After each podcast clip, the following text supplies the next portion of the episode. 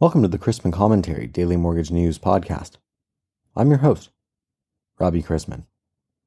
Topics on today's episode include M&A activity, my interview with Tom Booker and Tom Showalter on how every underwrite is an anomaly, and just what the MBS basis is. Lenders who own servicing continue to peel it off because it either doesn't fit in their portfolio or they need the cash. And the owners of lenders continue to examine various business strategies as we start 2023, with some thinking that it doesn't make sense to remain the size they are. There was a lot of merger and acquisition activity last year, big and small. And I'm told by IM&A friends at STRATMOR that 2023 is lining up for even more. Thanks to this week's podcast sponsor, Candor Technology. Candor's patented automated underwriting decision engine, Cognitech, is a state of the art 100% machine platform that can handle infinite loan scenarios. The portability allows clients to plug in the technology wherever an underwrite happens during the loan lifecycle, from point of sale to servicing. Clients can instantly scale to match loan volumes, improve quality to mitigate repurchase risk, and boost liquidity. Candor. Can do. Speaking of which, I wanted to welcome back to the show Tom Booker and Tom Showalter from Candor to talk about how every underwrite is an anomaly. Not only does it take time and money to create an engine like Candor's, but it's also a science. And that's mm-hmm. got to be mind blowing. We've, we've touched on the pivot points before, and, and those continue to grow. Can you can you share an overview of what it took to get Candor to its current state? Sure, sure. Let, let me just give you as we were setting about trying to uh, design a technology and a system to, to, to, perform an underwrite without human assistance, that's, that was the design goal. and so, um, what we discovered very early on is that the underwrite is extremely complicated, and each underwrite for each loan is a unique proposition. So the complexity is in the billions of outcomes in other words, if you start an underwrite as an underwriter, there are literally a billion plus separate leaves to that decision tree that you could go down. So the challenge each underwriter faces is to go down at each juncture where he has to make a decision, where she has to make a decision, that she make or he make the right choice. And so when you start diagramming out billions of outcomes and having to make the right choice at each, at each branch of the tree, you you end up with a with a with an outcome space that's so complicated that standard software methodology cannot address it. So the, the thing where you normally specify and predefine each solution to each problem, you can't do that anymore because it's just too big a problem. So we had to design a machine that could think its way through the maze, and not just remember where to go. And so uh, teaching a machine how to think like that, teaching a machine, giving it the analytical skills to make to assess the information and make the right choice at every juncture. That was the big challenge. And so creating creating that analytical engine that could decide there was a problem, such as, you know, what we call an anomaly. That anomaly is occurring and now they have to solve that anomaly. So we went from billions of outcomes to having to have a portfolio of anomalies we taught a machine how to solve. And we taught it how to think its way through the anomaly, not just remember how to process it.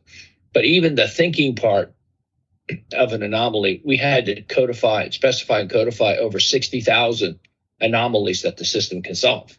That's a big number, and that has taken the bulk of five years and $50 million to do.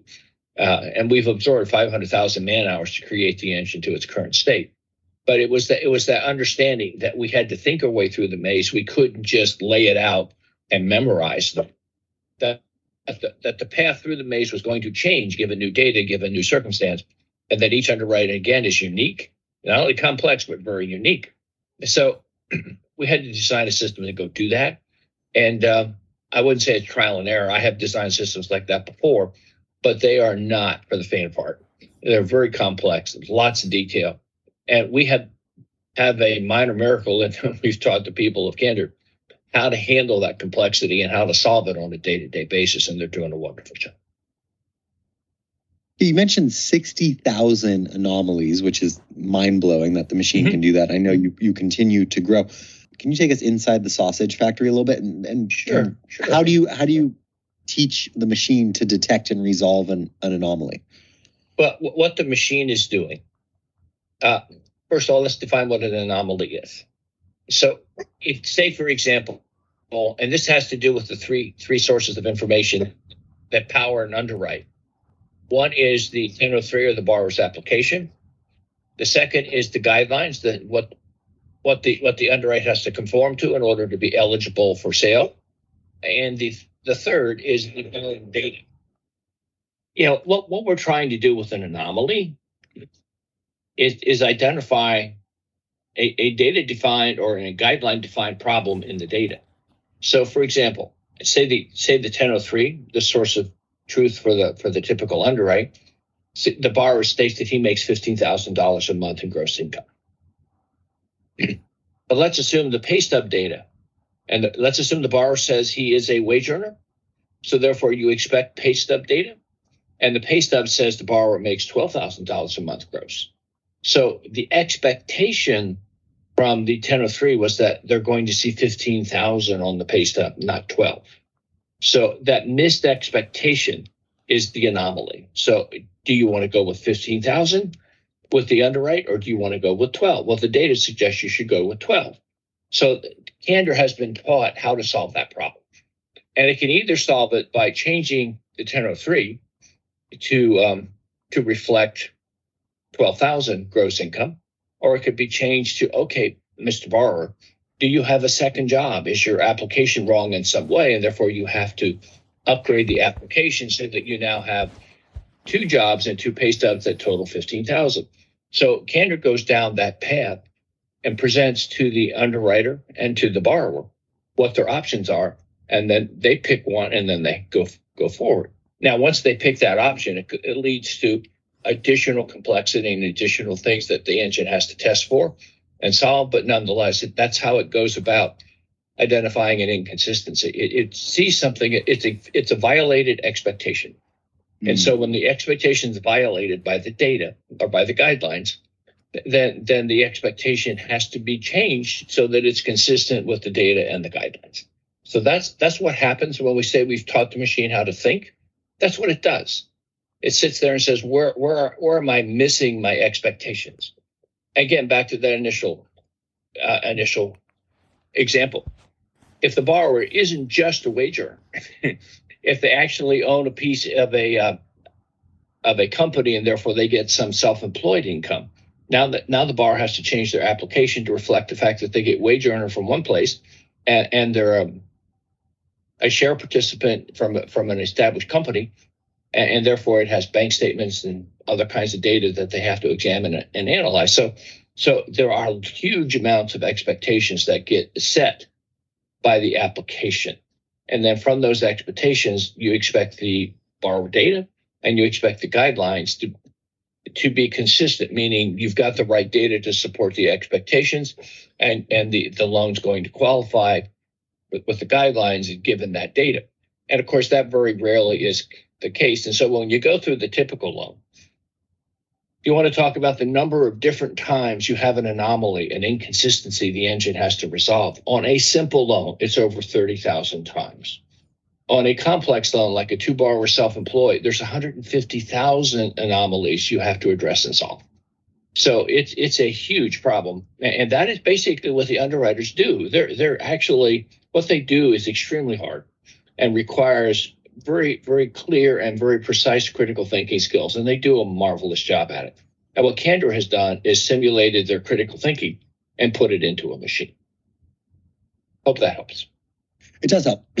And and to reiterate a point that we've made in previous interviews there's there's still a uh, the, the mortgage process is always going to have a human touch and and the industry will always be a relationship Absolutely. based business the the candor technology just helps out with the vast majority of the underwrite freeing up underwriters to spend their time uh, on more more meaningful problems and, and, and it also does one more thing uh, all, all of those detailed analyses that are just too hard for, for a person to do. For example, the cross checking of the pay stub data with the bank statement uh, with, with the application. All of those things. How many how many cross checks does Candor do on a typical loan? Well, it's over three thousand. So checking all those employer names, mm-hmm. checking all those borrower names, checking all the, that data against reputable sources are thousands of cross checks per loan. And it's just not possible for, for a, an underwriter to do that. The other thing that Candor does that's so beneficial is it takes information from over 40 different potential guidelines uh, and, and applies the one in question appropriately to this loan at this time. Yeah, actually, I would I would be ecstatic if I was an underwriter and my company brought in this technology. It would make my job so much easier.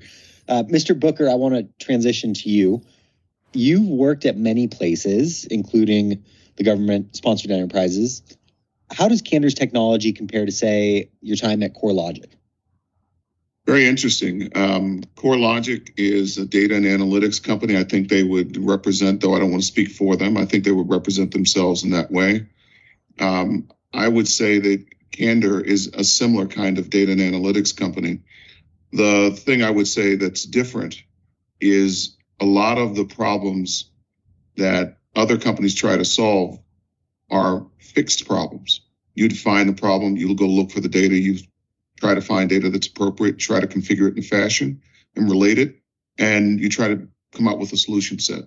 What we do is we actually take some problems, as Tom so articulately said, that are changing in real time. The data changes, the circumstances changes, the, the way the guidelines interact with the data prompt new questions. And so we have to be able to address changes in the definition of the problem, changes in what the borrower is representing in real time and very quickly and very accurately inside the guidelines. That's a very different kind of problem solving capability and one like I've never seen before.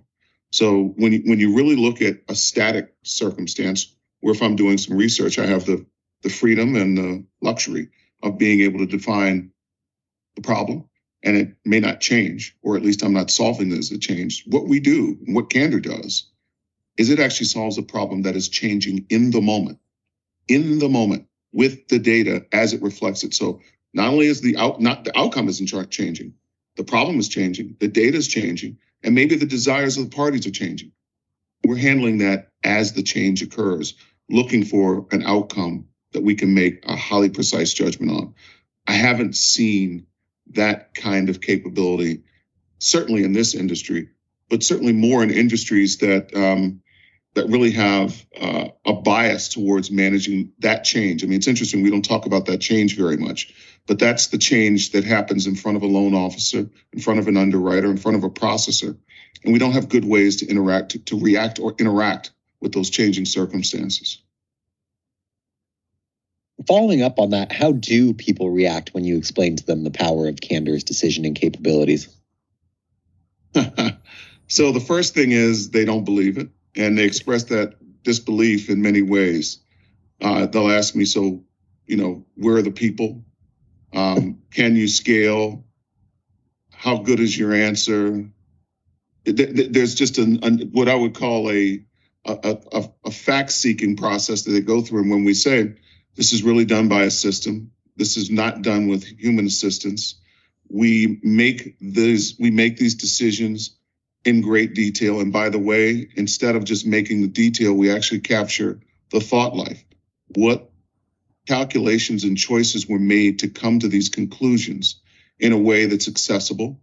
So it's a very different kind of discussion. And to be candid with you, when I get down to talking about the thought life, and you know, you speak to an underwriter or anybody in this business, there's lots of things they think about that they may take a note on, but nobody downstream gets the benefit of that. So frankly, one of the things that makes a big difference is not just the outcome, but really the understanding that there is a map of what has occurred yes. that is generated uniformly and consistently.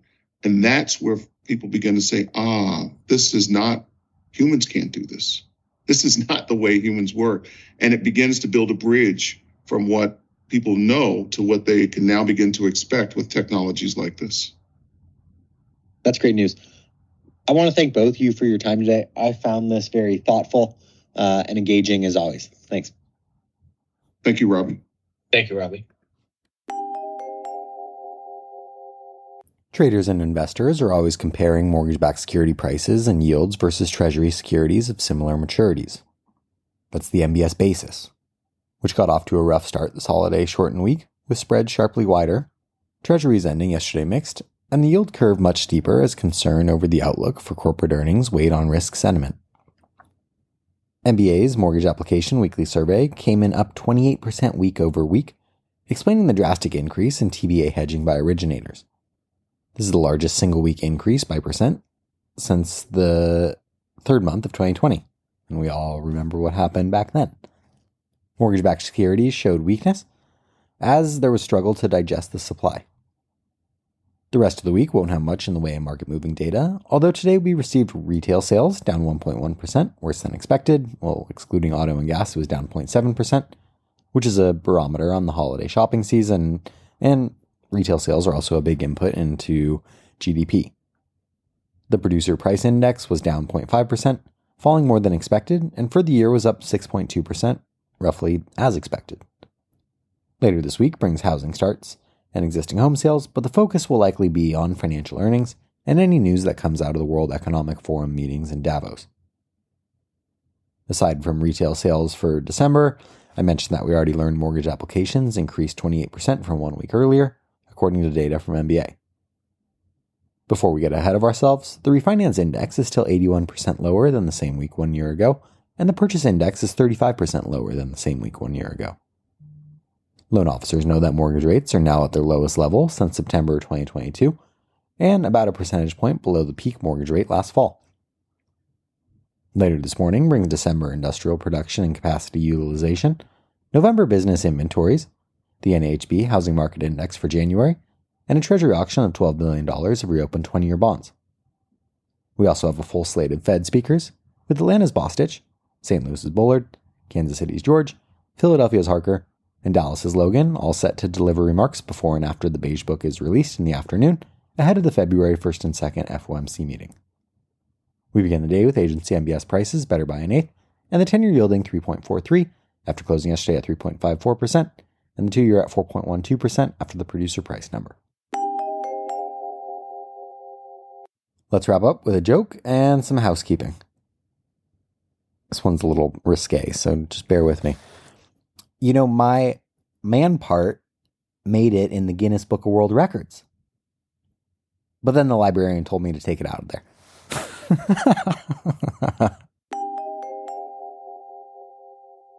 Thanks again to Candor. Candor's patented automated underwriting decisioning engine, Cognitech, is a state of the art 100% machine platform that can handle infinite loan scenarios. Candor. Can do. Questions About the podcast or sponsoring opportunities, send me an email at robbie at robchrisman.com. Visit robchrisman.com for more information on our industry partners, access to archived commentaries, and how to subscribe to the daily mortgage news and commentary. To listen to or download past episodes of this podcast, search Mortgage News on any platform you get your podcast from.